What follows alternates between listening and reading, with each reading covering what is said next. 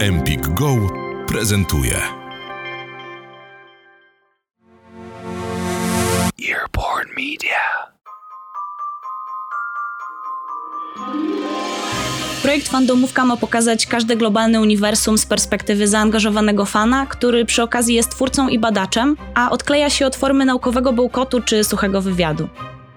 No i kwintesencja to są dorośli, którzy jarają się dziełami popkultury, szukają w nich wartości uniwersalnych, jednocześnie pielęgnując tę zajawkę często od młodzieńczych lat. Ja nazywam się Aleksandra Woźniak i zapraszam Cię do podcastu Fandomówka. Witam serdecznie na mojej fandomówce, jedynej takiej fanowskiej domówce w dziejach. Ja nazywam się Aleksandra Woźniak i szczególnie gorąco pozdrawiam dziś wszystkich miłośników, entuzjastów, zajawkowiczów, bo to właśnie Wam dedykowana jest ta cała seria.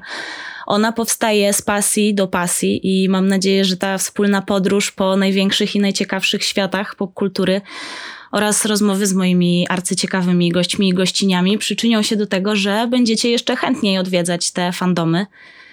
A dziś przyjrzymy się jednemu z koronnych uniwersów fantastycznych i jeśli powiem, że nasza wycieczka zacznie się na peronie 9 i 3 czwarte, to chyba nie muszę już nic więcej dodawać, prawda?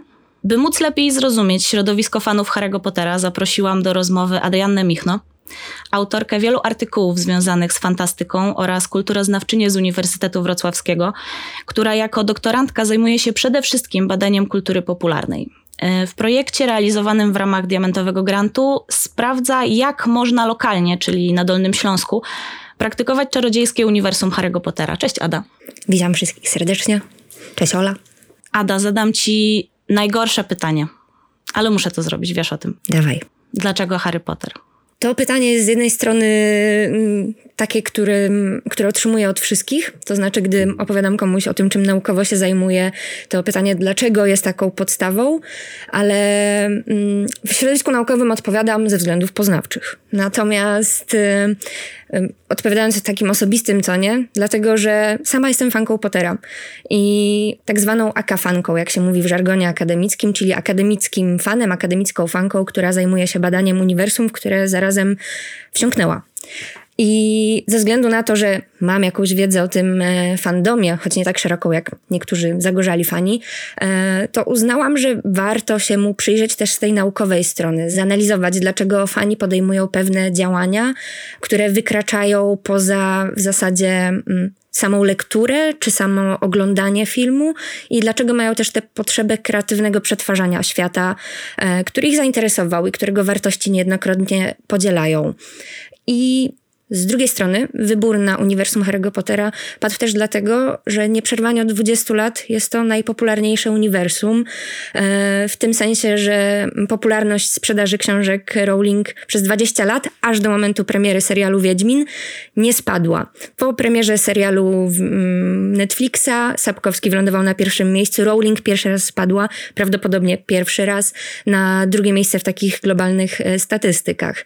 No i ta popularność jest tutaj znacząca. Niejednokrotnie e, w środowisku naukowym słyszę, że zajmuje się nerdowskimi rzeczami, że być może jest to infantylne, niepoważne, ale wychodzę z założenia, że wszystko jest warte badania, jeżeli odkrywamy w tym coś interesującego. Natomiast w przypadku tego, co przynależy do kultury popularnej i co ma taką zarazem popularność nieustającą, trzeba się przyjrzeć mechanizmom, na, jakich, na jakiej zasadzie to działa i też dlatego, że jest to jednak masowe zainteresowanie. Jakim cudem przez tyle lat to zainteresowanie nie słabnie? Jakim cudem to, co jest moim i Twoim doświadczeniem pokoleniowym, przeszło na kolejne?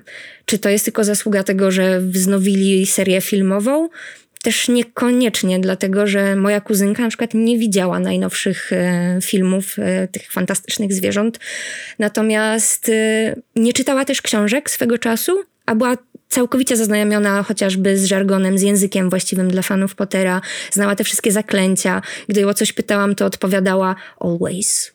I wszystkie fani Pottera wiedzą, jak bardzo znaczące jest to jedno słowo, a ona była tą fanką bez uprzedniej lektury, bez uprzedniego obejrzenia czegoś. I to mnie najbardziej zastanowiło. Jakim cudem? No i stąd też moje badania. I w trakcie tych badań postanowiłam przyjrzeć się aktywnościom, w których nigdy wcześniej nie brałam udziału. I to są między innymi LARPy, Więc weszłam w środowisko dla mnie też zupełnie nowe, bo o ile uniwersum było czymś, z czym byłam zaznajomiona, to chciałam mieć też tę pozycję obserwatora z boku i zobaczyć, jak ten świat Pottera może zostać przerobiony i przetworzony przez innych i jak może być dosłownie praktykowany. Eksplorowany. Dokładnie. Jak możemy brać w nim udział inaczej niż tylko poprzez czytanie czy oglądanie. Ja w ogóle mam takie wrażenie, że mm, to, o czym mówiłaś o fanach, którzy pomimo, są fanami pomimo nieczytania książek czasami, albo on, i na przykład oglądali tylko filmy, albo znają jakieś elementy tego uniwersum bez uczestniczenia w nim. Mam trochę takie wrażenie, że to jest pokłosie tego, że bardzo wielu fanów czytających książki dorastało wraz z tą serią, bo można zauważyć, że jakby każda książka, każdy film, tam ta tematyka robi się coraz bardziej poważna. Ci fani, którzy na bieżąco jakby żyli y, czekali na te książki, na, na, na, to kolejne wydanie, na tą kolejną część, jakby oni się nie robili młodsi. I mam wrażenie, że gdzieś jest taka zasada, że im starsi robią się ci fani, tym starsze i dojrzalsze robi się to całe uniwersum. W związku z tym jakby jego ekspansja jest dużo większa poza samo to środowisko ludzi zainteresowanych. Potter dorastał w książce, a my przez te miesiące oczekiwania również. Y, nie wiem, czy ty stałaś w kolejce w ogóle po książki? Szczerze mówiąc, nigdy w życiu nie stałam w kolejce po książki, y, natomiast z lubością obserwowałam y, w telewizji to, co się dzieje. Bo to, to proszę Państwa, to były relacje największych stacjach. Y, to, to, były, to były relacje z tych kolejek, gdzie ludzie stali poprzebierani za postaci z Harry'ego Pottera, czekając na ten pierwszy rzut tego pierwszego tomu. Pewnie część tych osób wyszła niepocieszona, bo zwyczajnie, zwyczajnie nie starczyło. To były ogromne wydarzenia. I ja nie brałam w nich udziału, natomiast y, po prostu mogłam, mogłam te parę dni poczekać i przejść się do księgarni już bez, bez tego całego tłumu. Natomiast zawsze to bardzo podziwiałam i zawsze myślałam sobie trochę, że ci ludzie muszą być naprawdę wielkimi fanami Harry'ego Pottera i, i, i rozbijają tam namioty przed tymi y, księgarniami, przed tymi empikami, żeby zdobyć swoją ukochaną książkę. I jak tylko taka sytuacja dzieje się dziś, ktoś czeka na, na, na jakąś książkę czy na jakieś buty, bo różne są teraz historie. iPhone X albo tak, albo najnowszą wersję iPhone'a, to ja zawsze sobie myślę o tym bardzo, bardzo pozytywnie. Że to jest super energia i jak duże i jak wspaniałe musi być uniwersum, dla którego ktoś jest gotów y, przez y, kilkanaście często godzin po prostu czekać, czekać i, i, i w sumie nie być pewnym, czy dostanie tę książkę, czy dostanie tego buta, czy dostanie ten telefon, czy dla niego wystarczy. Zawsze chciałam się przebrać i stanąć w tej kolejce, ale gdy byłam mała, to mama mi tłumaczyła, że nie, że to trochę niebezpieczne, że cały dzień.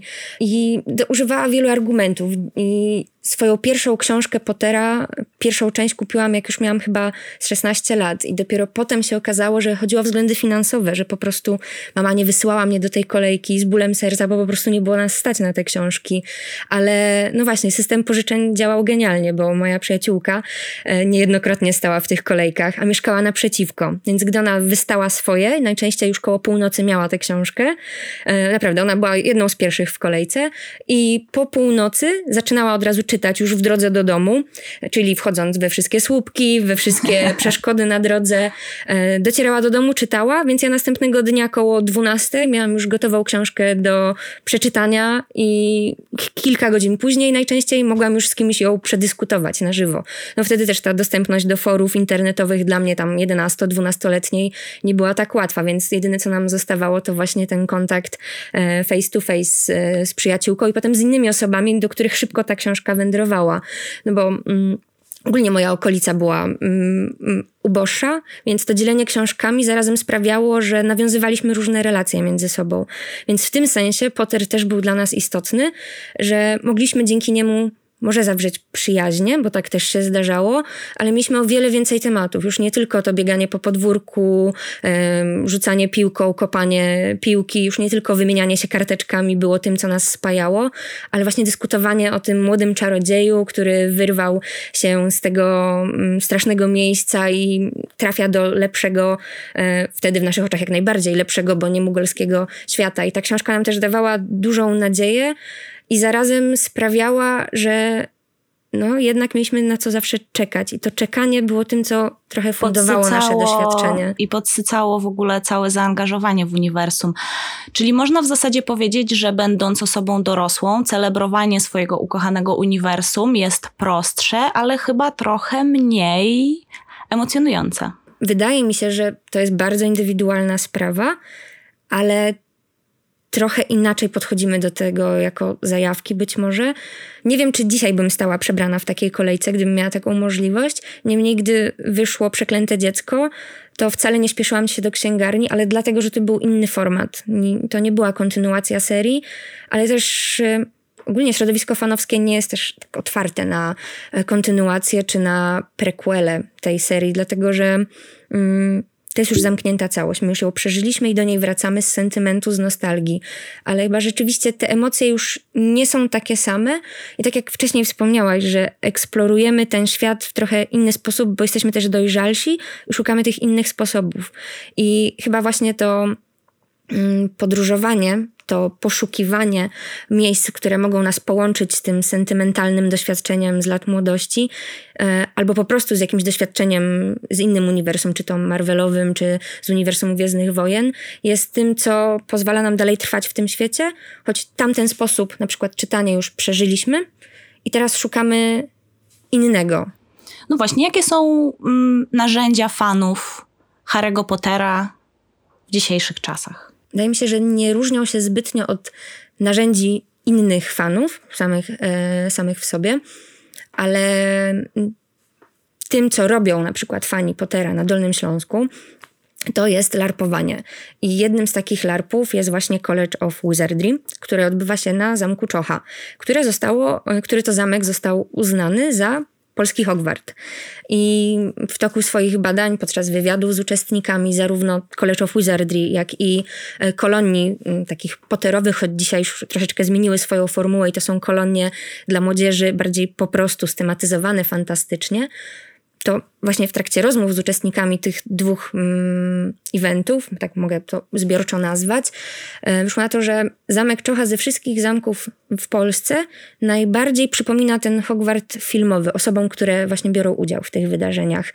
Że jest tam wieżyczka, że jest fosa, że jest gdzieś tam dalej jezioro i to ma ten klimat, ale mm, tutaj ta rola krajobrazu odgrywa Czyli dużą rolę. Czyli taki element wizualny po prostu jest dominujący i faktycznie na pierwszy rzut oka, ja widziałam zamek Czocha, bardzo Państwu polecam y, się tam wybrać i czy jeżeli nie ma takiej możliwości, to sobie po prostu zobaczyć, jak to wygląda w internecie. Faktycznie brakuje tylko latających świec dookoła próbowali to robić nawet na jednym larpie. Latające świece. Na takich żyłkach zostały zamontowane, nie mogły to być prawdziwe świece ze względu na to, że zamek ma tam pewne elementy, których broń Boże nie wolno spalić, e, bo byłoby to niezwykle Konserwator kosztowne. zabytku dostałby zawału. Dokładnie.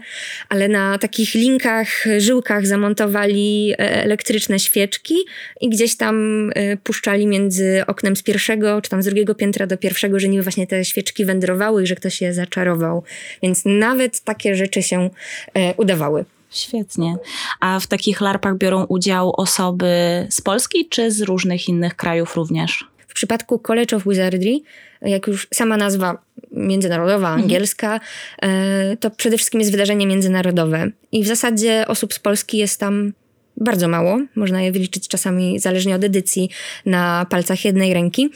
I mm, jako badaczka wybrałam się tam i najpierw nikogo nie informowałam o tym, że jestem badaczką, a więc prowadzę właśnie obserwację uczestniczącą, ale niejawną.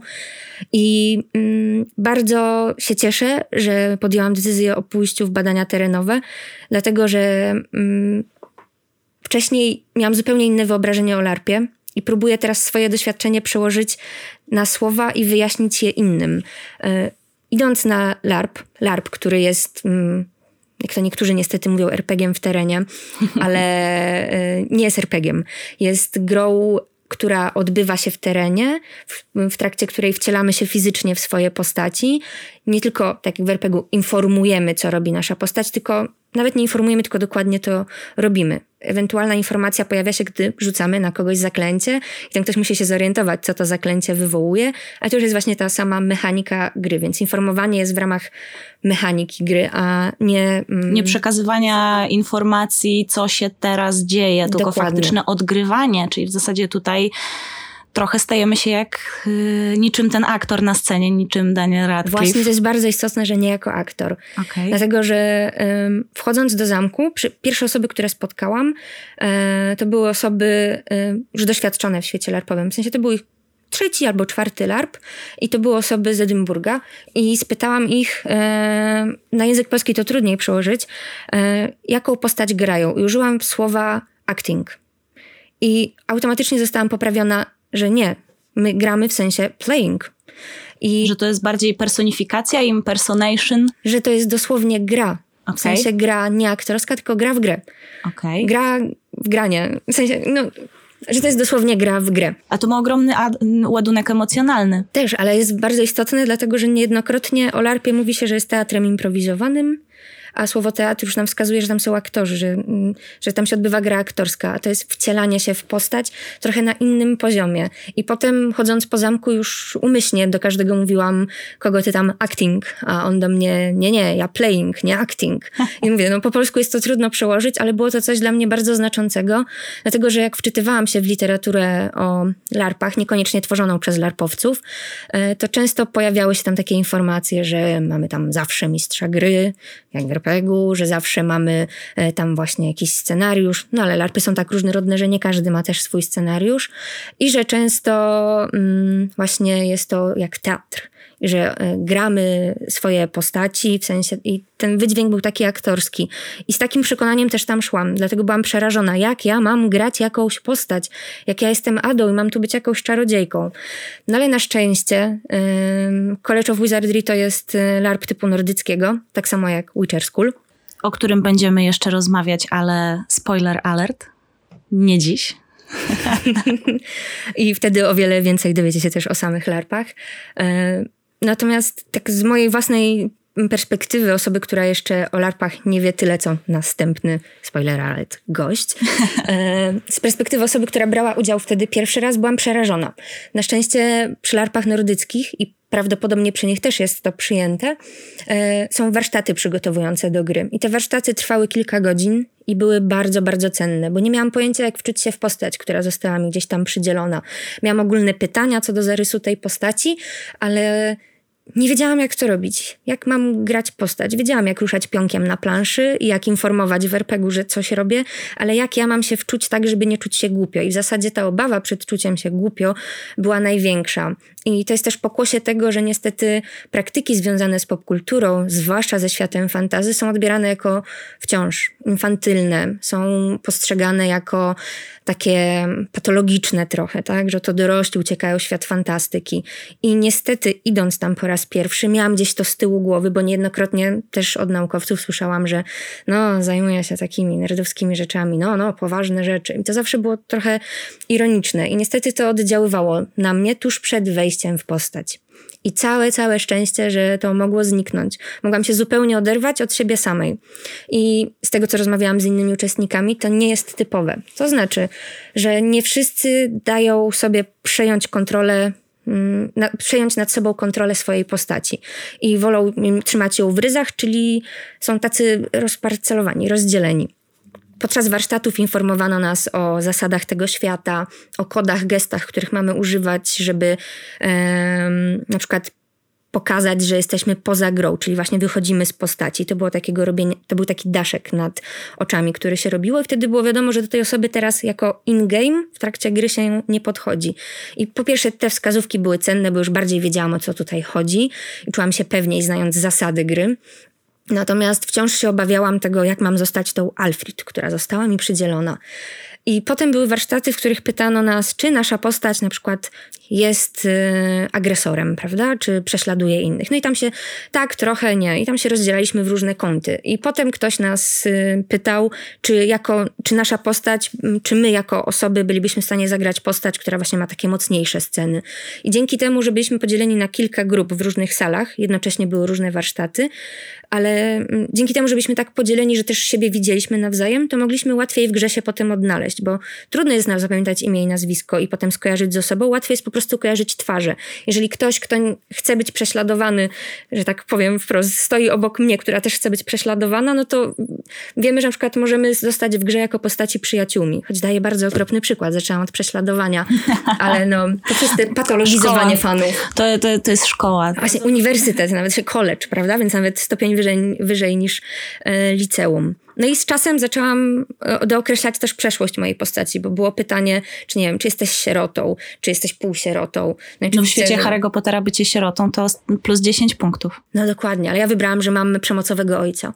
O, czyli takie szczegółowe pytanie. Dokładnie. Znaczy, wiesz, z tego co opowiadasz, to ja m, mm, trochę nie dziwię się, że, y, że larpy tak ochoczo są porównywane do, do gier RPG, bo tam też bardzo ważnym aspektem jest to zbudowanie swojej postaci i też ono jest dość szczegółowe. Ono też opiera się o... Mm, o pewne umiejętności, o pewne czary, których możemy, możemy używać. Tutaj uśmiecham się do wszystkich fanów Dungeon and Dragons, którzy, którzy wiedzą o czym mówimy, bo, bo tam jakby to określenie postaci też jest bardzo ważne, więc faktycznie odgrywa się rolę, którą wcześniej trzeba sobie napisać.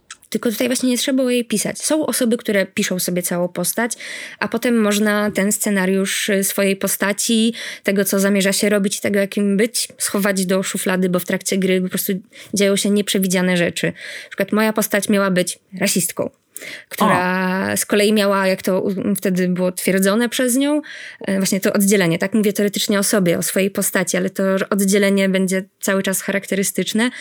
Alfred była rasistką, ale dlatego, że ci mieszanej krwi lub e, mugolskiego pochodzenia mieli łatwiej, czyli wybijali się dlatego, że mm, mieli łatwiej, a nie dlatego, że mieli wiedzę. Ona tak bardzo stawiała na wiedzę. Ale w trakcie gry, nie wiedząc o tym, zaprzyjaźniła się najpierw z czarodzierami mugolskiego pochodzenia. I dynamika całej tej postaci w trakcie się po prostu automatycznie zmieniła. Ale tym, co mnie zaskoczyło mm, w trakcie gry, było to, że tak bardzo się wczułam w tę postać, że nie było ani jednego momentu, w którym poczułam się głupio. I była chwila, w której na teren zamku, zamek był zamknięty dla zwiedzających całkowicie, ktoś wszedł z zewnątrz. No i tu nagle widzi grupę czarodziejów, ludzie w szatach rzucają na siebie zaklęcia jakimiś patykami, upadają na ziemię. I mm, tym, co było fantastyczne, zarazem fantastyczne w sensie fantastyczności i fantastyczne w sensie wspaniałe, było to, jak gracze od razu wcielili te osoby z zewnątrz e, do świata gry. I tutaj ktoś rzucił obliwiatek, tutaj ktoś mm, rzucił jakąś tarczę, że oni nas nie widzieli i ktoś powiedział do nich y, niby in-game'owo, czyli fabularnie uciekajcie stąd, nie może was tu być. Tylko, że to oczywiście zabrzmiało teraz inaczej niż jak ja to mówię. Ci ludzie się po prostu uśmiechnęli i poszli na bok. I myślałam, że w takiej sytuacji, wcześniej jadąc na LARPA, że mm, poczuję się bardzo głupio, że Boże, ktoś mnie tu przyłapał na graniu czarodzieja. Zobaczyć je w stroju z dokładnie. różdżką. Ale w tym momencie w ogóle tego nie czułam, dlatego że byłam swoją postacią. Byłam Alfred, która musiała jakoś tych Mugoli stąd odgonić. I zareagować trochę inaczej niż zrobiło, zrobiłaby to Ada. Dokładnie. I dopiero gdy weszłam do pokoju, który był out of game, czyli tam mogłam być z powrotem Adą, położyłam się na łóżku, miałam takie przeżycie chwilowe pod tytułem ojeju, co się wydarzyło? O matko. Ale gdy wyszłam za te drzwi, kilka wdechów, znowu weszłam w swoją postać i to uczucie takiego, że, mm, takiego troszeczkę wstydu, że ojej, ja tutaj grałam, a ktoś mnie zobaczył, totalnie zniknęło w danym momencie. I to bycie czarodziejem e, przez te kilka dni na zamku Czocha bardzo dużo mi dało, dlatego że właśnie tam byli ludzie z całego świata. I to też jest powód, dla którego właśnie ten LARP wybrałam do swoich badań. Bo jakim cudem fani Pottera tacy, którzy już troszeczkę z Pottera wyrośli i twierdzą, że już trochę fanami nie są, albo kiedyś byli, ale już im przeszło przyjeżdżają z całego świata na Dolny Śląsk do Zamku Czocha, do którego wcale nie ma prostego dojazdu i odgrywają przez kilka dni czarodziejów, a potem z tego świata lokalnie wyjeżdżają, choć oczywiście dalej w nim tkwią.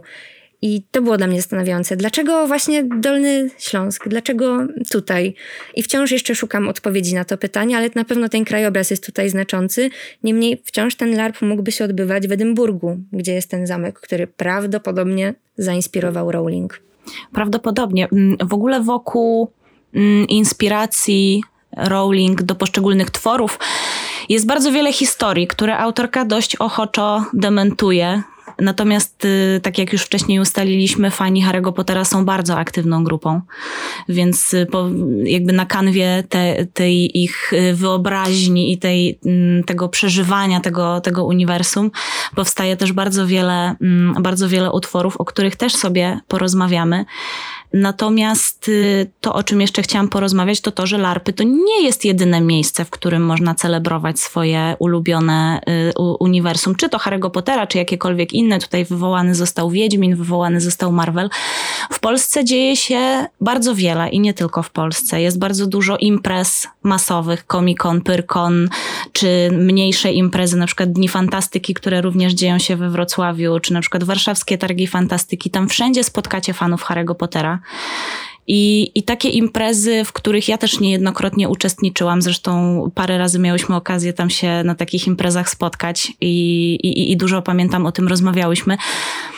I ja wielokrotnie byłam oczarowana tym, jak wiele y, fani Harry'ego Pottera są w stanie zorganizować, bo to są wiedzówki, bo to są konkursy cosplayu, bo to są warsztaty dla dzieci, bo to są mecze Quidditcha. Tak, proszę Państwa, latające miotły no, niestety wciąż nie istnieją, ale w Quidditcha mimo wszystko da się grać i istnieje też wiele festiwali międzynarodowych, yy, na przykład yy, Chestertown Festival, który odbywa się w Maryland w USA w tym roku yy, został odwołany z wiadomych przyczyn.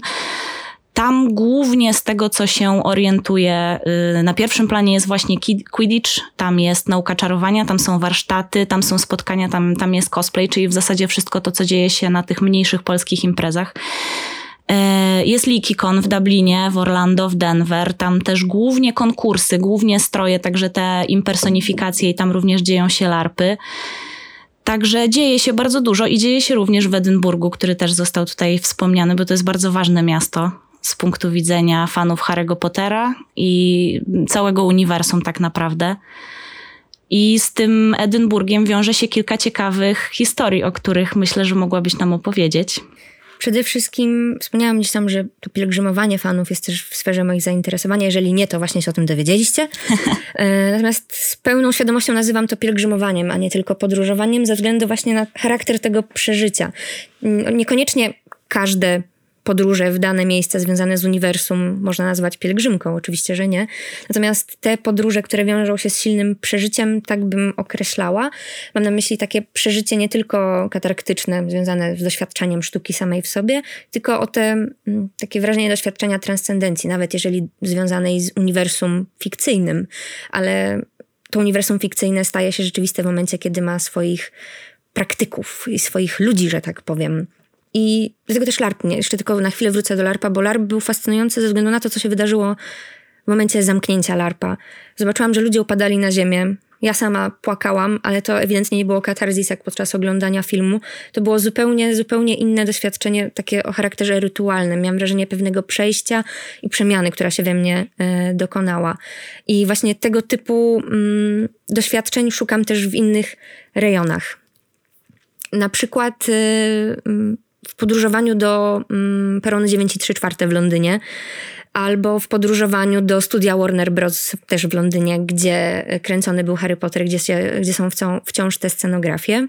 Ale poza Londynem, tak jak mówiłaś, jest jeszcze Edynburg, do którego fani Pottera i fani Outlandera oraz Sherlocka Holmesa tłumnie się udają. I Sherlock Holmes jest w tej jednej anegdocie, o której chciałabym opowiedzieć, bardzo istotny, dlatego że mm, w styczniu 2018 roku na początku stycznia, to był gdzieś tam 2-3 stycznia, pub Artura Conana Doyle'a, i tak się on też nazywa Conan Doyle mm, Pub, został przemianowany na J.K. Rowling Pub i zamiast obrazu Doyle'a w witrynie pojawił się obraz e, siedzącej tam i piszącej Rowling. I wśród mieszkańców Edynburga i wśród fanów Pottera i wśród fanów Sherlocka i ogólnie w sieci, w fandomie, fandomach zawrzało.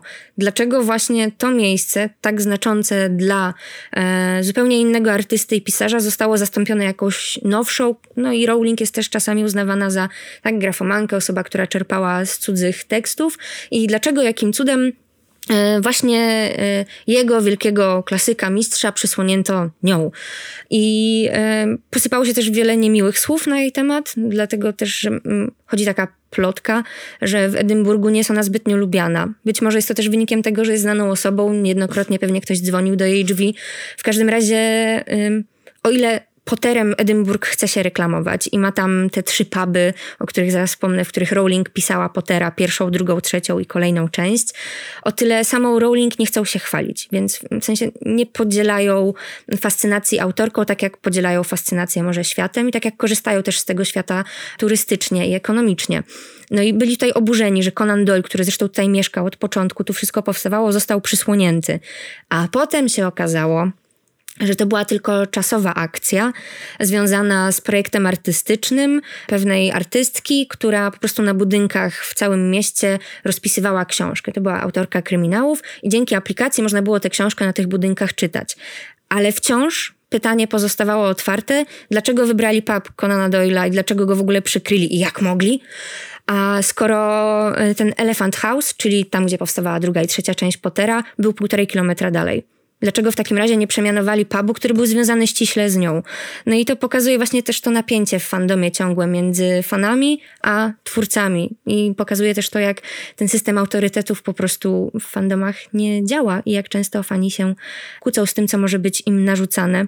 Jak potrafią też bronić miejsc związanych ze swoimi ulubieńcami. I to nie jest tak, że to był konflikt na linii fani Sherlocka, fani Rowling. To właśnie był konflikt na linii fani Sherlocka, fani czegokolwiek, fani Rowling, bo jest decyzja miasta, bo właśnie ta akcja była decyzją miasta. A jeśli ktoś chciałby się udać do Edynburga i na taką pielgrzymkę fanowską, to po pierwsze są bezpłatne oprowadzania z przewodnikiem, które zostały gdzieś tam nawet nagrodzone i można się online na nie zapisać, a po drugie mogą pójść właśnie do tych trzech pubów, do wspomnianego Elephant House, do Nicholson's Cafe, które dzisiaj nazywa się Spoon, w którym Rowling właśnie pisała pierwszą część i ten pub należał do jej szwagra, więc miała tam pełną swobodę w piciu kawy zapewne. I można się też udać do Traverse Theatre Cafe, czyli takiego dawnego teatru. A co do takich eventów, to jeszcze można patrzeć lokalnie na różne wydarzenia. We Wrocławiu na przykład odbywały się Potterchody, albo już z innego uniwersum trochę podchody o tron. I to właśnie mm, uczestniczenie w uniwersach poprzez granie w te uniwersa y, jest tym, co mnie najbardziej fascynuje, dlatego że ludzie dostosowują uniwersum Pottera do swoich też oczekiwań, do swoich możliwości, przerabiają je, grają w nie i w ten sposób tworzą zarazem takie poduniwersa, takie uniwersa, które się rodzą z tego jednego, które stają się też totalnie niezależne, jak w przypadku właśnie LARPów. Jedną z aktywności fanów, która wyrosła z uniwersum e, stworzonego przez Rowling jest Quidditch. Czyli taka aktywność, która polega na graniu w grę, lataniu na miotłach, łapaniu znicza i odbijaniu kafli. Jak wszyscy pamiętamy, dla Harego to się skończyło niezbyt fajnie i niezbyt kolorowo, natomiast jest to sport bardzo kontuzyjny. I jak się okazuje, praktykowany bardzo chętnie na różnych y, konwentach, na różnych eventach. I może opowiesz nam trochę więcej, bo okazuje się, że tych drużyn i w Polsce, i na świecie jest kilka. Set. Set. Kilkadziesiąt już na, na, kiedyś było kilkadziesiąt, teraz już na pewno jest. E, setka na pewno została przekroczona. Quidditch w książkach jest oczywiście inny niż Quidditch, w którego gramy tutaj, w rzeczywistości. I można nazywać go odmianą mugolską, Muggle Quidditch. I no, przede wszystkim różnicą jest to, że miotły nie latają, to znaczy nie są A, latające. Szkoda. Nie da się y, powiedzieć do mnie i nie wskoczy nam w rękę, niestety. Bez sensu. Ale możemy to sobie zawsze wyobrazić, od czego mamy wyobraźnię. Natomiast tak, Quidditch istnieje. Istnieje nie tylko jako taki rozrywkowy element festiwali, ale Quidditch jest, jest też regularną dyscypliną sportową, choć w Polsce jeszcze mm, gracze i Polska Liga Quidditcha o to walczy, by rzeczywiście e, na przykład na uczelniach to też zostało uznane jako regularny sport, za który można by otrzymywać też stypendia, tak jak to się dzieje na przykład za granicą, na przykład na UCLA. E, normalnie studenci otrzymują tam stypendia sportowe, dlatego że Quidditch spełnia wszystkie elementy, by za dyscyplinę sportową też zostać uznaną. I między innymi sędziowie Quidditcha, sędzia główny i y, jeżeli teraz nie przeinaczę, to sędzia zniczowy, przechodzą proces certyfikacji RDP, czyli Międzynarodowego Programu Rozwoju Sędziów. I oni co dwa lata robią testy sędziowskie, na podstawie których dostają kwalifikacje, by w ogóle sędziować w takich e, regularnych meczach. No i to jest też istotne, by było ich jak najwięcej, bo im więcej sędziów, tym więcej rozgrywek można toczyć. I testy odbywają się y, głównie w języku angielskim, chociaż oczywiście gdzieś na świecie może też być inaczej, a ja tego jeszcze nie sprawdziłam, ale póki co y, zauważyłam, że są po, w języku angielskim i y, co sezon jest też aktualizowany y, tak zwany rulebook, na podstawie którego też te testy się odbywają. I ten rulebook dwa lata temu miał 238 stron. I z tych wszystkich stron ci sędziowie są odpytywani i potem sędziują w tych e, zawodach, zawodach krajowych, międzynarodowych również. Mamy też między innymi Międzynarodowy Związek Quidditcha, International Quidditch Association i on właśnie odpowiada też za mm, te międzynarodowe wydarzenia. Mamy też już w Polsce kilka drużyn od 2016 roku na przykład drużyna warszawska, warszawskie Syrenki, czy wrocławskie bliższe mi Wrocław Wanderers, które miało już w swoich rękach Mistrzostwo Polski między innymi. Gratulujemy. E, w 2018 roku i wicemistrzostwo w 2019. No i właśnie w Pucharze Europy dym, dym, dym, dym, dym, siódme. Co prawda teraz raczej drużyny, na przykład wiem, że Wrocławska nie prowadzi naborów ze względu na COVID, ale gdyby ktoś teraz stwierdził, o matko Boże, mogę grać w Quidditcha, to jak najbardziej możecie się skontaktować z drużynami swoimi lokalnymi gdzieś na Facebooku, a przynajmniej Wanderersi nasi są otwarci zawsze na e, rozmowy. Oczywiście teraz ze względu na pandemię e, treningi czy rozgrywki się nie odbywają, ale zawsze można dostać wskazówki, jakby tu ćwiczyć, jakby tu się zapoznać z zasadami. Zasadami, które, jak już było wspomniane, są inne niż w tym poterowym quidditchu, w tym sensie, że po pierwsze miotły nie latają, po drugie znicz nie jest przedmiotem, tylko człowiekiem. Człowiekiem ubranym na żółto, który ma gdzieś przyczepioną piłeczkę, którą szukający musi złapać. Szukający ma żółtą opaskę, żeby też było wiadomo, kto kogo ma łapać. I szukający dopiero w 18 minucie ma dużo do roboty, bo w 18 minucie znicz wyrusza w teren i trzeba go złapać. Znicz może chwytać w ogóle za e, miotły szukających, może ich dezorientować, dokładnie.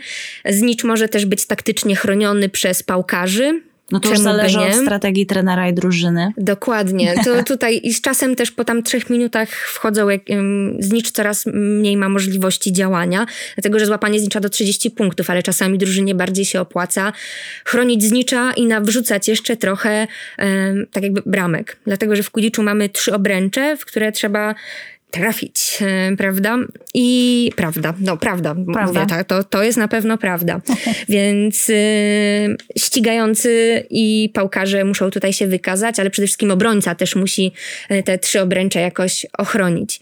No, y, oczywiście te zasady na przestrzeni lat też się trochę zmieniają, stąd też te aktualizacje, które wchodzą tam co sezon czy co dwa lata i z których sędziowie są też potem sprawdzani dodatkowo, no i też gracze muszą się z nimi zapoznać. Ale tym, co w Quidditchu jest też bardzo, bardzo znaczące i bardzo mnie osobiście cieszy, to fakt, że mają tam taką zasadę proporcji 3 do 4. To znaczy na boisku po 18 minucie, gdy mm, na pewno jest już 7 osób. No i tutaj ta kwestia płciowa jest o tyle istotna, że nie może być znaczącej przewagi żadnej z płci i stąd ten podział 3 do 4 czyli trzy kobiety, czterech mężczyzn i musi być ta równowaga tutaj zachowana, więc jest ta, y, Nikt nie ta jest dbałość. Tak. Dokładnie. Tak. To jest sport koedukacyjny, to jest sport, w którym y, nie ma podziału na płeć, w tym sensie, że nie ma Różne osobno ligi mieszane. kobiecej i ligi mhm. męskiej, tak jak zresztą było w Poterze. Czy to jest ważne kulturowo i to jest ważne dla samego uniwersum, ponieważ sprawia to, że wierniej odtwarzamy jakby te warunki, o których, o których Rowling pisała i też po prostu jest zwyczajnie milsze. Ciekawa jestem, czy tam jest spalony Albo jest, jakie jest, są jest zasady? tam sędzia bramkowy i on tam wszystko sprawdza, czy nie było faula. Ja nie wiem, czy to się nazywa spalonym, tutaj nie będę udawać, że wiem, e, na, bo byłam tylko na treningach Quidditcha, a inne oglądałam gdzieś tylko na YouTubie, szczerze polecam. To trochę taki e-sport jakby nie było. Trochę, a z drugiej strony takie po prostu oglądanie rozgrywki online. Ale tym, co też e, podczas rozmów z zawodnikami Quidditcha mnie e, sprawiło, że moje serduszko zrobiło się cieplutkie, e, to był fakt, że tam jest rywalizacja w trakcie gry, to jest bardzo kontaktowy, choć miotlarski sport. I choć jest tam agresywnie, tam się nieraz krew leje, nieraz tą miotłą ktoś tym kijkiem miotłą, bo to nie są też prawdziwe miotły, miotły teraz obecnie to są, z tego co obserwowałam, po prostu kijki. No ale to chodzi o to, żeby gracz miał zajętą jedną rękę też przez to, że trzyma i żeby była ta imitacja tego siedzenia na miotle. W każdym razie, mimo że ten sport jest bardzo taki... Mm, ostry. Kontuzyjny. Kontuzyjny też jak najbardziej. To w całej tej lidze, na przykład w polskiej, czy tej, jak były Slavic Cup, to właśnie o tym mi gracze opowiadali, panuje taka przyjemna atmosfera, dlatego że po rozgrywkach, tych super agresywnych rozgrywkach czasami, e, siadali potem do wspólnego ogniska takim i, i to było czymś, co właśnie ociepliło moje serduszko nie tylko płomieniem z tego ogniska, ale też takim płomieniem fanowskim. I to też nie jest tak, że tylko fani Pottera grają w Quidditcha, bo okazało się, że gdzieś tam zapaleńcy jak najbardziej też grają w Quidditcha. Mówiąc zapaleńcy mam na myśli tych pra- takich zaangażowanych fanów. Ultrasów. Ultrasów. Ale w Quidditcha grają też ci tacy um, umiarkowani. Oczywiście teraz bardzo żartuję, bo wartościowanie fanów to w ogóle nie jest fajne, ale jak najbardziej żartuję. Ale chodzi mi o to, że są tam też ludzie, którzy z tym uniwersum nigdy jakoś nie byli związani, ale chcieli się po prostu poruszać, jak to niektórzy wtedy mi podczas wywiadów mówili. Że to zobaczyli, że coś się dzieje w parku, dołączyli, spodobało im się, świetnie się bawili. Więc w tym sensie ten sport się tak uniezależnił od swojego źródła, od tego, co Rowling wy- wymyśliła, że stał się czymś całkowicie odrębnym. I choć wyrósł ze świata fantazy, to jest teraz całkowicie odrębną grą. Tak jak wcześniej powiedziałam, że e, te światy, na przykład larpowe, growe, wyrastają z tego świata Pottera, tak tutaj taka gra sportowa wyrosła zupełnie ze świata fikcyjnego, ale się od niego już całkiem uniezależniła. No i czekam, kiedy w Polsce też będzie to e, dyscyplina, za którą studenci będą mogli otrzymywać stypendia sportowe. Takim pozytywnym krokiem, który zauważyłam, jest to, że Politechnika Łódzka e, wprowadziła już Quidditch jako zajęcia regularne do oferty swojej uczelni. Może jak nie w piłkę nożną, to w Quidditcha uda nam się zdobyć jakiś dobry puchar. No już żeśmy tam zdobywali. Tak, Ja- pozdrawiamy wszystkich fanów piłki nożnej. i wszystkich graczy Quidditcha jak najbardziej. Kibicujemy wam z całego serca. I rzeczywiście pozdrawiamy całą Polską Ligę Quidditcha. Oczywiście Edynburg, o którym wcześniej wspominałam, też ma swoją drużynę Quidditcha, ma nawet e, taką mm, reprezentację swoją własną. Mają też organizację studencką, e, która Harry Potter Society się nazywa. I jak najbardziej tam też działają, robią sobie osobne zajęcia, bale i e, tego typu rzeczy, ale e, ci fani, którzy należą do tego stowarzyszenia, tak samo mają ambiwalentny stosunek do twórczyni tego uniwersum. I to, co jeszcze mnie najbardziej zaskoczyło, to fakt, że o ile mm, obecnie Edynburg jest bardziej Potterowy niż Sherlockowy, niż Outlanderowy, jeżeli ktoś oglądał Out- Outlandera, to się cieszę, jeżeli nie, to szczerze polecam. Edynburg ewidentnie został zdominowany przez Pottera, to znaczy Sherlock jest tam trochę już ukryty. Przez jakieś remonty sam pomnik Conana Doyle'a też zniknął, ale to znowu mm, nie była decyzja e, związana z tym, że chcą się go pozbyć, tylko po prostu były tam jakieś remonty i stąd tego pomnika obecnie tam nie ma. Niemniej ten Potter się dobrze sprzedaje w Edynburgu. To jest miejsce, w którym Potter powstał, w którym w tych kawiarniach Rowling pisała, udzielała wywiadów, w którym Rowling dalej mieszka, ale są też miejsca, kawiarnie, które mają napisy Harry Potter nie został tu napisany oraz J.K. Rowling nigdy tu nie pisała. I to jest związane też z tym ruchem, który się tam odbywa. W okresie wakacyjnym tam podobno jest szaleństwo. Tam jest też e, sklepik stylizowany na ten z ulicy nie ten pokątnej. Pokątnej, przekątnej. W każdym razie jest tam też sklep Potterowy i są różne miejsca. I na przykład wspomniany Elephant House w ogóle liczy sobie za wejście, żeby jakoś kontrolować tłumy, dlatego że niektórzy tam nie zamawiali niczego, a po prostu wchodzili robić zdjęcia. No i teraz pobierają za to opłaty i mają limit, e, limit osób, które może dzięki temu mm, wejść. Ale no właśnie, przez to, że Edynburg stał się tak bardzo poterowy, no to wiele kawiarni prawdopodobnie otrzymuje pytania, czy Rowling tu pisała, więc już woleli się zabezpieczyć, wystawić taką kartkę i mieć spokój, żeby mieć po prostu klientów, którzy będą mogli spokojnie napić się kawy, czyli robić to, do czego kawiarnia jest przeznaczona. Ale same te napisy, może o tyle nie, że jeszcze ten Harry Potter nie został tu napisany, tak mnie bardzo nie zastanowił, to właśnie sam fakt podkreślania, że Rowling tu nie było, Rowling tu nie pisała. To jest bardzo znaczące, jakie jest to napięcie też lokalne między mieszkańcami, mm, między ludźmi tam pracującymi, a tą autorką. Ciekawe, mm, bo my tak krążymy, krążymy wokół tematu niechęci jakby fanów y, uniwersum Harry'ego Pottera do, do twórczyni tego uniwersum, które tak, które tak lubią, ale trzeba przyznać, że nie bez przyczyny tak jest, bo J.K. Rowling y, w moim odczuciu trochę zasłużyła na tę niechęć. Y, nie będziemy się tutaj wdawać jakoś, jakoś w szczegóły, bo myślę, że każdy, kto ma internet i który, i każdy, kto śledzi od czasu do czasu jakieś doniesienia z tego, z tego świata popkulturowego, wie, co tam, co tam się wydarzyło. Y, bo pamiętajmy, że J.K. Rowling przez bardzo długi czas yy, angażowała się w takie ruchy trochę bardziej liberalne, opowiadała y, o tym, jakie są jej poglądy. Czasami deklarowała nawet, że niektóre postaci y, miały trochę inne cechy niż nadała je faktycznie w rzeczywistości. Dostaliśmy informację, jako, jakoby Dumbledore był osobą homoseksualną, jakoby y, Hermiona miała inny kolor skóry niż faktycznie było to opisane w książce. I mam, troch, mam takie wrażenie, że fandom wcale nie zareagował na to jakoś bardzo optymistycznie, ponieważ takie zmienianie tego uniwersum, podczas kiedy już faktycznie te książki y, są na półkach i, i jest w nich opisana taka, a nie inna, a nie inna historia, może być trochę mylące. I kolejne... Mm, znaczy tutaj można powiedzieć, że fani są też oburzeni, bo halo, fanfiki są domeną fanów. Fanfiki nie są domeną autorów. Jeżeli autor coś napisał, to już niech tam nie dopowiada. Takie, tak, takie dopowiadanie historii, która w w rzeczywistości urodziła się w jej głowie i być może w tej jej głowie dalej się rozwija, niekoniecznie jest w porządku względem fanów, którzy już tę historię znają od bardzo, bardzo wielu lat, bo przypomnijmy, w, w lipcu obchodziliśmy 20. rocznicę wydania y, w Polsce e, pierwszej książki z tej serii. W związku z tym to uniwersum, już mówiąc brzydko i bardzo przepraszam, ale się trochę uleżało i w tej świadomości fanów wygląda w bardzo określony sposób. A dodajmy, nikt nie miał pretensji o to, że ci bohaterowie są czy nie są tacy albo inni. Jakby... Znaczy pojawiały się głosy, no i trudno im zaprzeczyć, że sam wydźwięk i wartości, które są tam prezentowane, e, są takie bardzo konserwatywne. Że to jest ten nurt bardzo konserwatywnego fantazy jednak. Właśnie dlatego, że e, Rowling tam nie stawiała na prezentowanie różnorodności. Tam nie ma tego hasła sprawiedliwości społecznej czy diversity. Tam mamy Hermiona, która, która walczy o skrzat, ale ona jest wyśmiewana przez tę swoją walkę.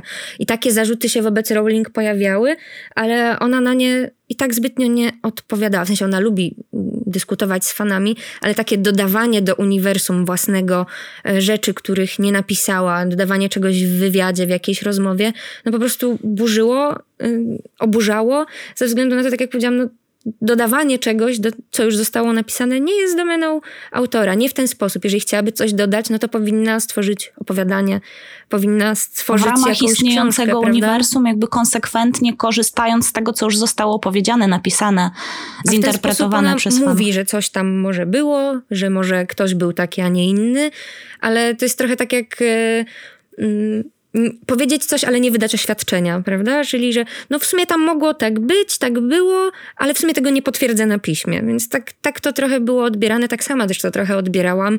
Wiecie, ucieszyły mnie pewne rewelacje, że także Dumbledore był gejem, miałam takie, no to by w sumie pasowało, ale z drugiej strony dlaczego o tym nie było w książce? Jeżeli o tym nie było, no to dlaczego o tym wspomina? Czy robi to, by przypodobać się pewnej grupie fanów? Tak to niestety trochę yy, Mogło widziałam. wyglądać, mogło, mogło to tak zostać odebrane, myślę, nie tylko przez ciebie, ale co ciekawe, przygotowując się do naszej dzisiejszej rozmowy, odkryłam, że y, wnikliwych fanów jest bardzo dużo i znaleźli oni mnóstwo takich szczegółów, które, które gdzieś tam im się nie kleiły, a ponieważ J.K. Rowling stworzyła uniwersum niezwykle złożone, to było to bardzo proste, żeby coś, żeby coś przeoczyła, była, była niekonsekwentna. I nie chodzi mi o to, żeby tutaj absolutnie kogokolwiek krytykować, bo ja nie byłabym w stanie takiego uniwersum stworzyć nawet, nawet do szuflady.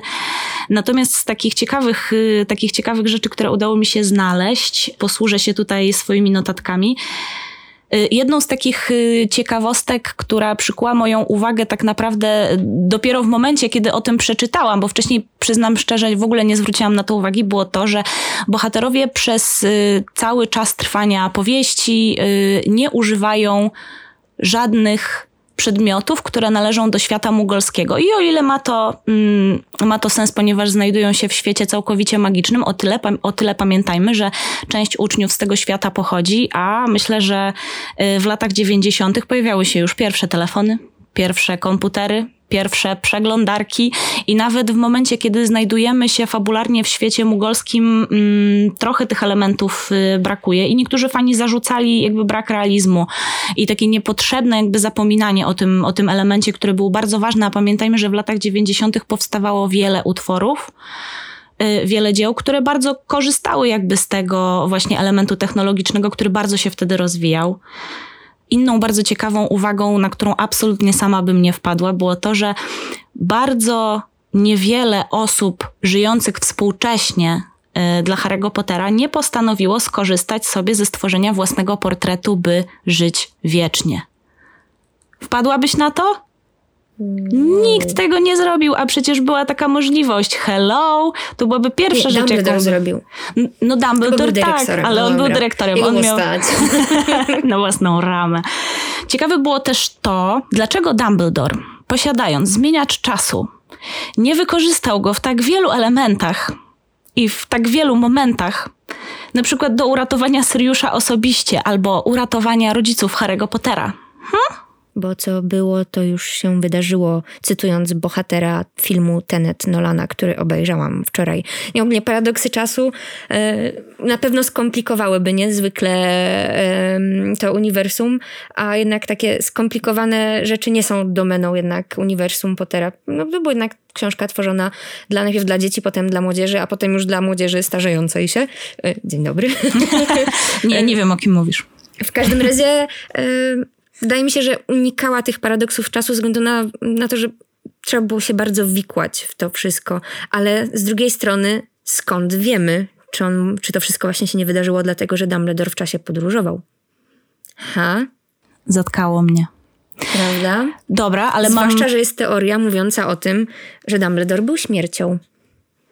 Boże, tego nie słyszałam. Naprawdę? No. Ale kojarzy historię, historię o tych trzech braciach Tak, Peverett, oczywiście, że prawda? tak. No to teraz wyobraź sobie, że istnieje taka teoria, która jest niezwykle ciekawa i którą nawet sama Rowling powiedziała, że to jest jej ulubiona.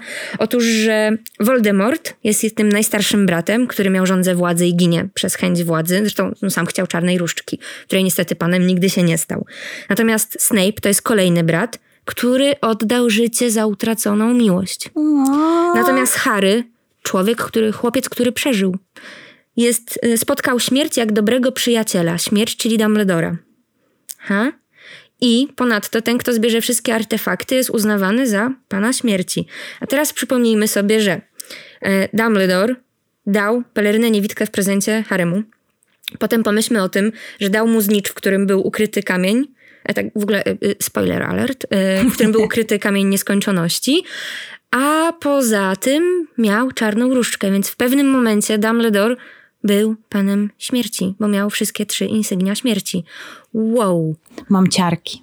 Prawda? No, mm, ja sama dokonałam analizy troszeczkę innej, w takim y, kluczu chrześcijańskim jednak, dostrzegając, że Voldemort osoba, która odcina się od swojej tożsamości, choć nie od wielkiego rodu, tworzy anagram ze swojego imienia. I tu właśnie widzę, że on się tak odcina od swojego, e, od swojego mugolskiego pochodzenia, od swojego mugolskiego ojca, ale nie odcina się od wielkiego rodu e, Salazara Slytherina, to znaczy jego ród jest, gdzieś tam pochodzi od tego rodu, więc to swoje imię przerabia i powstaje z tego Lord Voldemort. No i e, patrząc na samo to imię, które mu nadała, te imiona znaczące są bardzo istotne czasami w fantastyce. No i Voldi znaczy uciekać, a natomiast Mort jak się domyślamy, znaczy śmierć. Więc innymi słowy można powiedzieć, że to jest uciekający przed śmiercią. Lord możemy tłumaczyć jako pan, albo właśnie zostawić tego lorda ze względu na to, że wołamy po angielsku my lord, czasami zwracając się do jakiegoś bóstwa, tudzież samego e, Boga. Więc można powiedzieć, że to jest lord uciekający przed śmiercią, lord, który stara się, pan, który stara się jej uciec. A więc no tutaj by nie pasował w tej teorii do pana śmierci, którym jak już to będzie Dumbledore. Niemniej pan śmierci oznacza też zarazem kogoś, kto zapanował nad życiem i śmiercią, czyli Boga. Więc jak najbardziej do alegorii Boga tutaj Dumbledore mógłby pasować. Ja wiem, że teraz bardzo odlatuję, ale w takim naukowym wywodzie byłabym w stanie to wszystko udowodnić, co nawet raz uczyniłam, ale mm, właśnie potraktowanie Voldemorta jako tej, tego, który się sprzeciwia Bogowi jako Lucyfera też by tutaj pasowało, ze względu na to, że e, jako Tom uczył się w Hogwarcie pod pieczą e, Dumbledora, czyli i odwrócił się od dobrych aniołków, innych czarodziejów i przeszedł na czarną stronę mocy. Tylko, że to, co jest najbardziej charakterystyczne przy tej postaci, to po pierwsze to, że jako już Lord Voldemort budzi i fascynację, i strach zarówno swoich popleczników, jak i przeciwników, ale i to, że jest zarazem tak dziwny, i tak karykaturalny, tak potworny, że nawet jak na świat czarodziejów, dziwów i rzeczy nadprzyrodzonych jest czymś za dużo, że on wypada poza ten ład czarodziejski. Innymi słowy, Lord Voldemort jest czymś, co jest ponad tym światem nawet czarodziejów. Zresztą tak samo jak Dumbledore, który jest jedyną osobą, jakiej Voldemort się obawia. No i w tym upatruje właśnie tej niezwykłości Voldemorta, ale tej takiej szatańskiej niezwykłości. I tym, na czym ufundowane jest uniwersum Rowling, to ta moc miłości. Przecież ta miłość ostatecznie ocala Harry'ego Pottera i ostatecznie chłopiec, który przeżył, nasz odpowiednik Chrystusa, z martwych wstaje, ocalony właśnie dzięki miłości, dlatego że on się chciał poświęcić za innych i to poświęcenie było motywowane miłością. Więc te wszystkie inne postaci, yy, poza inne postaci są motywowane tą miłością bardzo często. No i tak teraz upraszczając to wszystko, co powiedziałam, a raczej podsumowując, Harry jest zrodzony z miłości i miłością został obroniony. E, I poświęcił się za innych, że tak można powiedzieć, w nagrodę zmartwychwstał. Więc Harry zmartwychwstaje, ale zanim to się dzieje, e, znajduje się on na dworcu King's Cross. Niektórzy mówią, że ten dworzec mu się śni, ale ja uważam, że to nie jest sen, tylko właśnie moment może śmierci klinicznej, może bardziej czyśćca, w którym spotyka on Boga, Dumbledora, z którym odbywa dosyć filozoficzną jednak rozmowę. I tam jest bardzo ważna, krótka wymiana zdań, w której Harry Potter pyta Dumbledora, czy to, gdzie się znajdują teraz ta sytuacja, że rozmawiają na dworcu King's Cross, e, dzieje się naprawdę, czy tylko w jego głowie. A parafrazując, Dumbledore mu odpowiada, że oczywiście, że to się dzieje w twojej głowie, ale dlaczego myślisz, że to się nie dzieje naprawdę? I to oczywiście tutaj od razu przepraszam, totalnie sparafrazowałam, nie miałam tego dialogu pod ręką, ale jest to bardzo znaczące w tym sensie, że to, co się dzieje w naszej wyobraźni, niekoniecznie musi znaczyć, że jest czymś nierzeczywistym i nieprawdziwym, dlatego że nasze przeżycia są zawsze prawdziwe. I to będzie zawsze moim argumentem do osób, które twierdzą, że zajmuje się czymś, co nie istnieje. Otóż, jeżeli coś przeżywamy, znaczy, że nasze emocje wskazują, że to coś w jakiś sposób istnieje.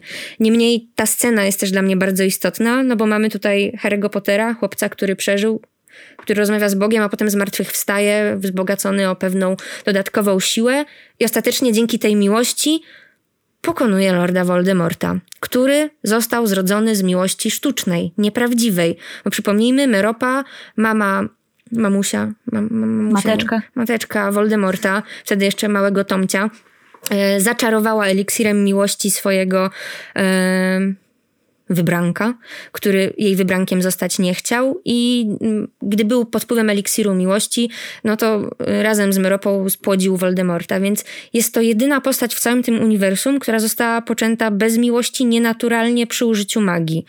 I dlatego on w całym tym uniwersum według mnie też przegrywa. I dlatego jest poza nim poniekąd, poza tym porządkiem świata czarodziejów, bo jest kimś tak potwornym, w tym sensie nieufundowanym na miłości, że z tego świata w jakiś sposób musi wypaść. I dlatego on też nie rozumiał niektórych bohaterów i tak samo nie zakładał nawet, że mama Malfoja będzie w stanie skłamać, czy Potter żyje, czy nie. No bo ona też tego swojego Malfoja, choć strasznie krnąbrnego dzieciaka, to kochała. No i nie można też pominąć symboliki wężowa twarz Voldemorta oraz Nagini, która szeptała, przepraszam, Nagini, która towarzyszyła Voldemortowi i Voldemort, który w kluczowym momencie w szóstej części szeptał do Pottera, by użył zaklęcia Avada Kedavra i w ten sposób przeszedł na jego stronę. No czyż to nie był potrzeb diabła? Oczywiście, że był, ale te dwie teorie, ta trójca święta tych trzech braci, to tak bardzo mi się zgrywa yy, i wydaje mi się jedną z najciekawszych teorii fanowskich, a mm, sama ta teoria dotycząca braci, mm, natomiast są też teorie, które niezwykle mnie bawią i skoro było o eliksirze miłości, to warto wspomnieć, że istnieje teoria, według której Ginny użyła eliksiru miłości na Harrym. Ja pamiętam, że czytając książkę Harry Potter miałam trochę takie wrażenie, że chyba ominęłam kilka rozdziałów skąd wzięło się to uczucie między Harrym a Ginny. Wcześniej nie zwracał na nią uwagi, ona się y, wręcz obawiała jego osoby, gdyż była nim zafascynowana. O tym wiemy w zasadzie od y, chyba pierwszej albo drugiej części. Ale każdy, kto przeżył chociaż raz w życiu wielką miłość, wie, że to po prostu spada na człowieka. Nie wiadomo kiedy i nie wiadomo jak, więc może tak można to tłumaczyć. Chociaż eliksir miłosny, podoba mi się ta wersja. Bardzo podoba mi się ta wersja. No co do wątków miłosnych, no to niewątpliwie wątek Harego i Hermiony. To, o, chciałoby się. To jest. Chciałoby to, się. Wątek Harego i Hermiony jest niejednokrotnie bohaterem niejednego fanfika. Czasami tak. bardzo ostrych, nawet bym powiedziała, fanfików. Tak jak e, Drary, prawda? Dra, Draco Malfoy oraz Harry. Niemniej to, co chciałam powiedzieć, to coś innego, że e, w tej kanonicznej opowieści. Najpiękniejszą historią miłosną jest dla mnie nawet nie historia nieszczęśliwej miłości, bo zazwyczaj jestem fanką tych nieszczęśliwych, czyli Snape'a i mamy y, Pottera Lily. Natomiast tutaj byłam użyczona tym, jak konsekwentnie była rozwijana ta relacja między Ronem a Hermioną. I to się Rowling udało, bo na tle tej jednej relacji reszta wypada blado, bo w zasadzie, tak jak mówisz, no, one nie, nie, były rozwijane ani między Ginny a Harem, ani między Cho Chang a Harem, ani między innymi bohaterami. W zasadzie... Czy między Cho a Cedriciem, czy między Hermioną a y, tym uczniem z Durmstrangu. Oni tam sobie posyłali spojrzenia, no to powiedzmy, że...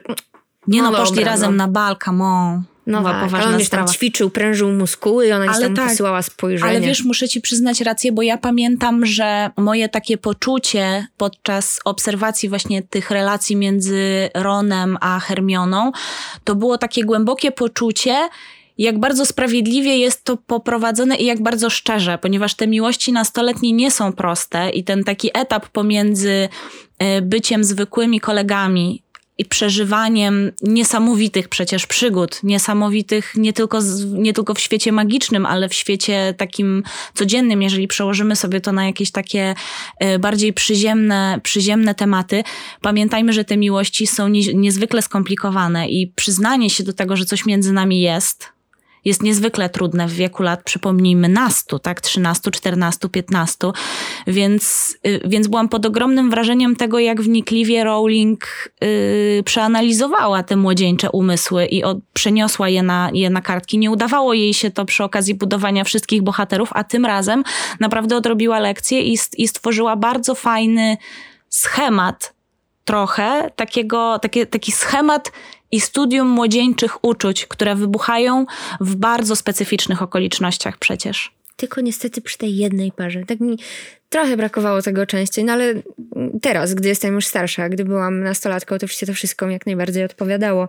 Co do takich nietypowych relacji miłosnych, no to jeszcze jest jedna arcyciekawa e, teoria fanowska, jako że kotka Filcza to tak naprawdę jego żona. Tak, pani Norris. Która zmieniła się w kota przez nielegalne zabawy z animagią. Popieram. Pop jestem fanem tej teorii. Wszystko, na, wszystko nabiera sensu. No to dobra, to jeszcze cię przetestuję jeszcze dwoma takimi powiązanymi. Czy Dajesz. słyszałaś? Dajesz. George Wesley to Willy Wonka. Tak, tak, tak, wiem nawet y, skąd to się wzięło, ponieważ y, Willy Wonka miał problemy ze słuchem, a jak wiadomo y, George stracił słuch zdaje się w jednym uchu podczas bitwy o Hogwart. Mają taki sam kolor włosów i uwielbiali słodycze i w ogóle niesamowite miał rzeczy. swój sklep przecież George, prawda? Razem najpierw z bratem, potem tak. nie miał brata, więc zasadzie mógł się przenieść do jakiejś dziwnej krainy z małymi ludkami. No, jak to były? Umpalumpy? Umpalumpy, tak. Dokładnie, to by pasowało do George'a totalnie. No bo poza tym fabryka czekolady czekolady funkcjonowała totalnie na zasadach jakichś magicznych.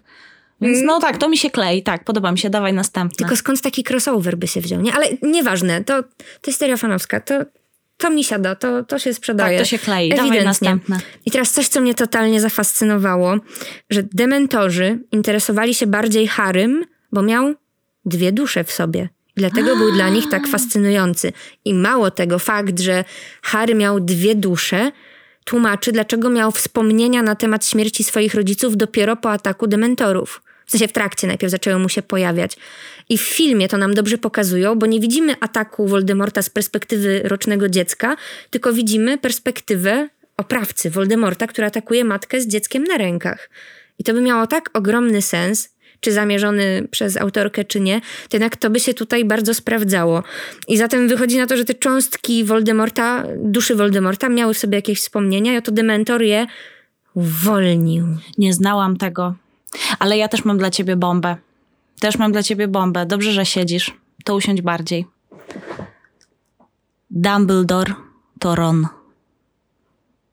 Przecież Dumbledore był siwy, ale w sumie nie musiał no być siwy właśnie, zawsze. No nie musiał być siwy zawsze. Niektórzy uważają, że ten sam kolor włosów oraz problemy ze schodzeniem, bo przypomnijmy, że Ron w trakcie meczu Quidditcha i podczas bitwy o Hogwart doznał pewnych urazów.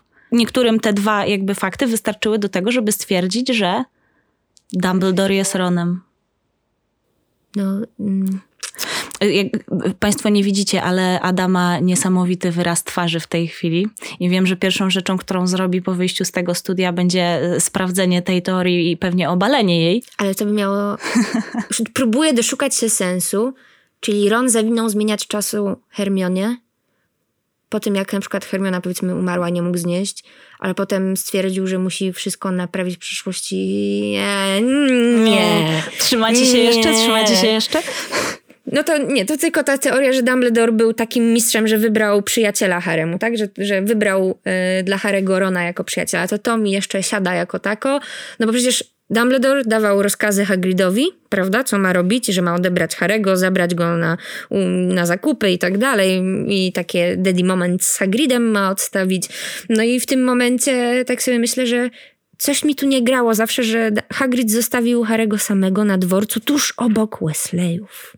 Mm, dum, dum, dum, dum. A przecież Dumbledore to mózg. Być może ma zmieniać czasu i i podróżuje w czasie, prawda? I zmienia i wszystko ustawia jak pionki, bo jest panem śmierci. W ogóle pff, mózg leży. Mózg leży. Nasze mózgi parują. Ale to, to o czym teraz rozmawiamy, tak naprawdę dowodzi mm, tej konkluzji, która już tutaj padała wiele razy i pewnie jeszcze się pojawi, że uniwersum Harry'ego Pottera jest ogromne. Jest ogromne w tej skali, którą, y, którą znamy dzisiaj, i ono było też bardzo duże na samym początku, kiedy jeszcze przed fanami odkrywa, odkrywać się miały te kolejne karty. I pokazuje to, jak bardzo to uniwersum jest płodne i jak bardzo płodni są ludzie, którzy mm, w tym świecie magii bardzo dobrze się odnajdują. I jakby w ogóle ta potrzeba fana do tego, żeby poszerzać to znane uniwersum, dostrzeganie tych wszystkich niejasności, dostrzeganie tych wszystkich smaczków, to, to jest coś niesamowitego i to nie jest domeną tylko tego jednego uniwersum, to powiedzmy sobie jasno, bo fanfiction to jest, y, to jest dziedzina stara jak świat i w zasadzie od początków w ogóle istnienia y, dzieł kultury i, i, i dużych utworów gdzieś tam pojawiały się takie zakosy, zakusy, przepraszam, fanów do tego, żeby to uniwersum poszerzać na własną rękę. Natomiast też wydaje mi się, że uniwersum Harry'ego Pottera o tyle jest fajne, mówiąc brzydko, do tego, żeby je poszerzać, to jest właśnie to, że bazuje na takich bardzo młodzieńczych aspektach życia, które każdy z nas pamięta i przerabia przez jakby własne doświadczenia. I Jest też bardzo proste i ma dużo niedopowiedzeń, które sprawiają, że może się rozszerzać dalej jak czarna tak, ono dziura jest, dzięki ono, jest, ono jest ogromne i skomplikowane, a jednocześnie proste. Jakby to są takie, to jest trochę taki paradoks uniwersum, które mm, rządzi się bardzo wieloma prawami, bo przecież y, Rowling stworzyła bardzo wiele zależności i wpuściła swoich bohaterów w bardzo wiele malin, stworzyła bardzo wiele lokacji, które były tak ochoczo później odtwarzane, czy to w grach, czy to w filmach i miały ogromne znaczenie dla fabuły, chociażby Ministerstwo Magii, chociażby jakieś inne uniwersytety, których, uwaga, podobno jest 11 na całym świecie, bo jedno jest jeszcze w Stanach Zjednoczonych, w Japonii i tak dalej, i tak dalej, o czym też dowiedzieliśmy się od y, autorki po latach. Jakby totalnie nie dziwi mnie jakby to, że każdy fan czuł trochę niedosyt po przeczytaniu, po, po poznaniu całej, całej serii i na własną rękę spróbował y, te wszystkie luki załatać. Ten niedosyt jest też czymś, co konstytuuje fana samego w sobie i to nie jest mój wniosek, to jest wniosek Aldony Kobus. Spoiler alert. Spoiler alert, Aldona, pozdrawiamy. E, I to jest właśnie jeden z jej wniosków, który okazał się dla mnie zarazem bardzo prosty zarazem bardzo odkrywczy, jak to zwykle bywa, że rzeczywiście to takie dążenie fanów do zapełnienia tych luk i ta ciągła dążność jest tym, co konstytuuje fana, a nie właśnie domknięcie całkowite, bo to, to uniwersum się zawsze będzie rozrastać i to jest taka niekończąca się, e, taki niekończący się proces. Jednocześnie to, co innego zrobiła Rowling niż współcześni jej inni autorzy, to fakt, że skorzystała z rozwoju technologii internetu. Uruchomiła stronę Pottermore, no ale znowu, to może też w tym tkwi trochę niechęć fanów do niej, bo zechciała zawłaszczyć to, co jest znowu domeną fanów. Czyli stworzyła stronę, którą chciała kontrolować. No i na Pottermore dalej się dzieje oczywiście życie fanowskie, ale ona nie ma kontroli nad tym uniwersum, tak jakby chciała. Na przykład Martin to w ogóle nie zezwala na, chciałby nie zezwalać i tam chyba nawet toczył procesy z ludźmi, którzy tworzyli fanfiki na podstawie yy, Pieśni Lodu i Ognia, dlatego obecnie ludzie dają adnotację przy fanfikach, że jest to na podstawie serialu Gra o Tron, żeby uniknąć tych roszczeń. No i właśnie Rowling też miała takie zapędy do ograniczania, do kontrolowania, może nie ograniczenia, ale kontrolowania tego, co fani tworzą, ale jedną z odpowiedzi na pytanie, dlaczego to uniwersum tak właśnie działa, siada, rozwija się, jest też fakt, że ono trafiło w dobry moment. Ten moment właśnie przemian, e, gdzie mogło jednocześnie zaistnieć w internecie, na forach, mogło powstać to Pottermore i dzięki internetowi saga, seria o Potterze mogła stać się taką globalną historią, marką, franczyzą i wszystkim naraz. Kiedyś też mnie spytał, czy gdyby dzisiaj Rowling napisała Pottera, a nie na przełomie milenium, to czy on miałby taką siłę oddziaływania. I Odpowiedź na to pytanie była bardzo trudna, ale zarazem chwilę później to tak pomyślałam. No to też. to zależy, ale ten rozwój mediów wydaje mi się tutaj bardzo, bardzo kluczowy, bo dzisiaj jesteśmy na etapie, gdy tych historii jest też bardzo dużo, gdy jest mm, dużo uniwersów, oczywiście są te wielkie globalne, tak, wiedźmińskie, mm, poterowe, tolkienowskie. Marvelowe. Można Marvelowe. I można tak wymieniać, wymieniać, ale rzeczywiście to są takie giganty gigantów i oni oczywiście korzystają z tych wszystkich narzędzi medialnych do rozszerzania, o, tworzą taką transmedialną opowieść, jak najbardziej. Natomiast Rowling się wstrzeliła w ten jeden moment, bo Tolkien powstał zanim mieliśmy tę rewolucję internetową, ale Dzięki niej oczywiście fani dalej działają. Mamy też takie wydarzenia jak Talk Folk na Dolnym Śląsku, gdzie fani Pottera zbierają się na kempingu, takim konwencie kempingowym pod namiotami i wspólnie tą fantastykę przeżywają. Szczerze wam polecam e, takie sowigórskie śródziemie nasze polskie, żeby zwiedzić w przyszłym roku, bo w tym no niestety Czyli nie trzeba nie lecieć jak. na Islandię, proszę państwa. Nie trzeba, nie trzeba. W każdym razie ewidentnie Rowling się też wstrzeliła i być może to, że miała trudności na początku z wydaniem tej książki, dobrze jej zrobiło.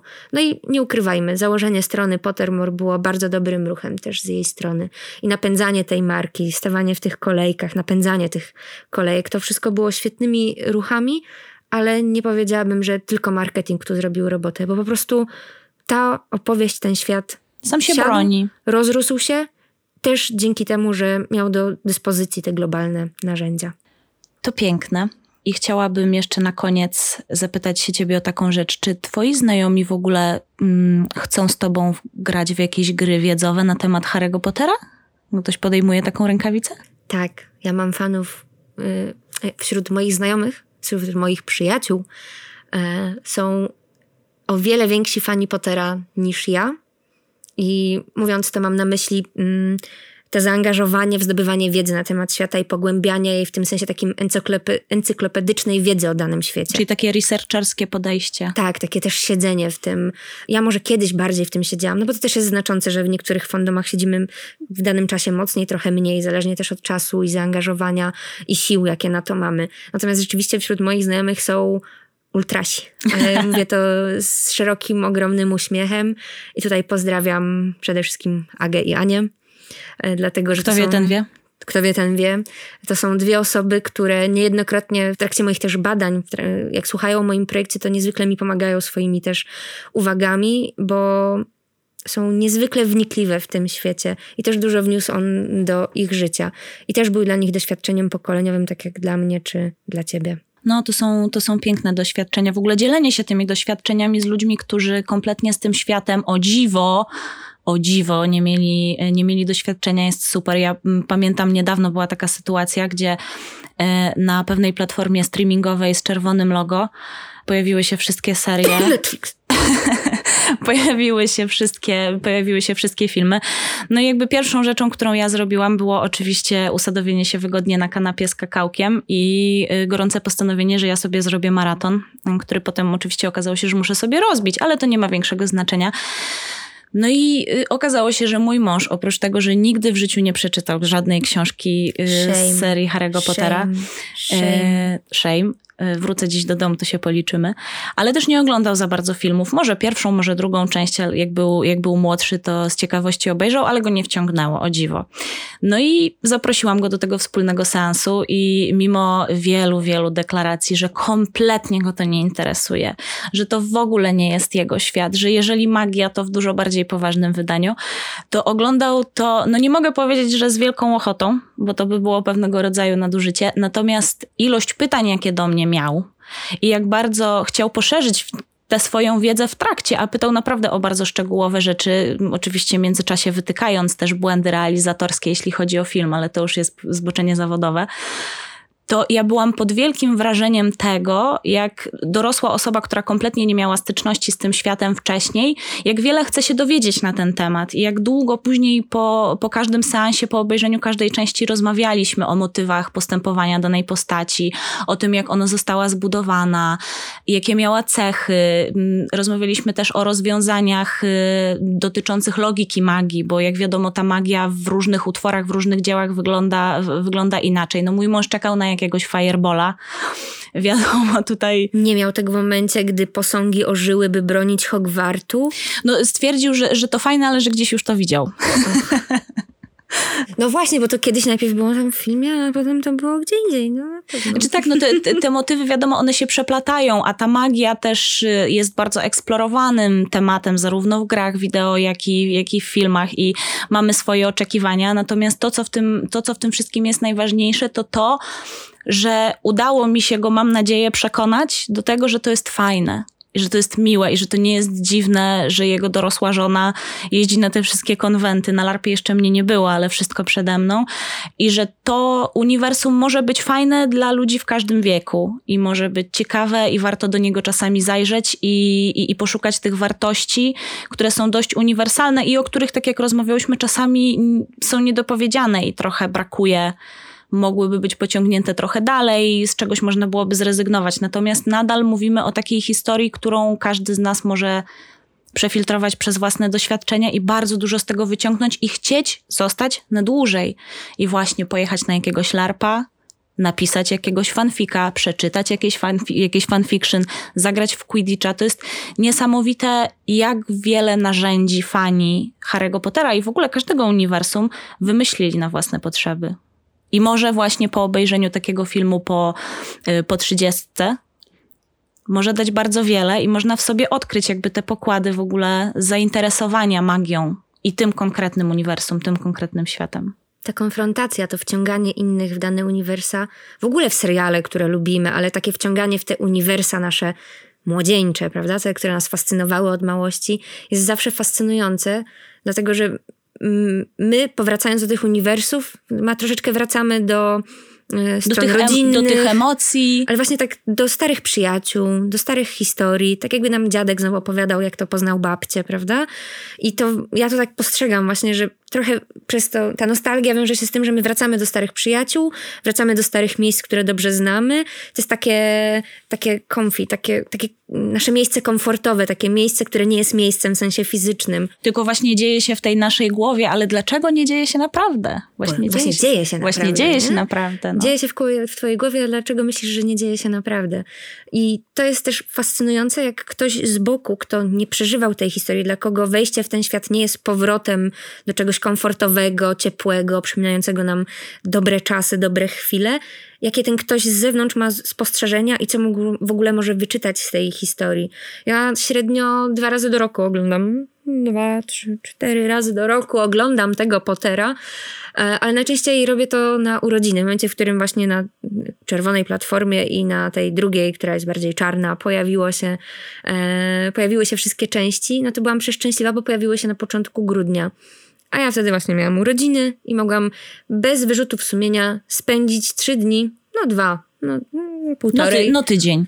No półtorej dnia, dwa na oglądaniu wszystkich części i właśnie na, te, na zakopaniu się w ten kocyk i poczuciu się, że rzeczywiście teraz odpoczywam. Niekoniecznie odpoczywam od dorosłości samej w sobie, bo nie wiem, wracam do dzieciństwa, w sensie do bycia dzieckiem, tylko wracam do mojej bezpiecznej, przyjemnej przestrzeni. I właśnie tym wydaje mi się, że są też fandomy, tym pielęgnowaniem tego, co uznajemy za dobrze rozpoznane, dobrze nam znane i bezpieczne, i zarazem miejscem, w którym znajdujemy zrozumienie, a nie ocenę. No i to jest piękne, że można budować na takich podwalinach y, bardzo, bardzo emocjonalnych społeczność z ludźmi, którzy bardzo dobrze nas rozumieją, którzy mają bardzo podobne doświadczenia do naszych, bo czytając, y, chociażby czytając właśnie artykuły, które pojawiły się na magazynie Empik Pasje, y, które zostały napisane przez y, dwie olbrzymie, ogromne fanki Harry'ego Pottera, ja czytając ich historię zobaczyłam siebie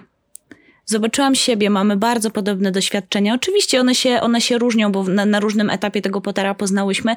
Natomiast to wyobrażam sobie to takie poczucie przynależności, będąc właśnie na przykład na larpie albo na jakimś konwencie, na konkursie wiedzowym powiedzmy, no to jest takie, to jest takie uczucie, które jest nie do przecenienia. Ja, ja podejrzewam, Ono że... ma nawet swoją nazwę, jeżeli idziemy w taką teorię rytuału komunitas, czasowa więź. Coś, co też podczas koncertów się dzieje. podczas koncertów, podczas meczu, podczas y, nawet filmu, o, oglądania wspólnie jakiegoś filmu w kinie, przeżywania czegoś. Natomiast to jest tak wspaniałe uczucie, że każdemu tego życzę. Więc jeżeli jeszcze nie znaleźliście swojego ulubionego uniwersum, to zachęcam, żeby zagłębić się, czy to w uniwersum Harry'ego Pottera, czy może uniwersum Marvela albo Tolkiena.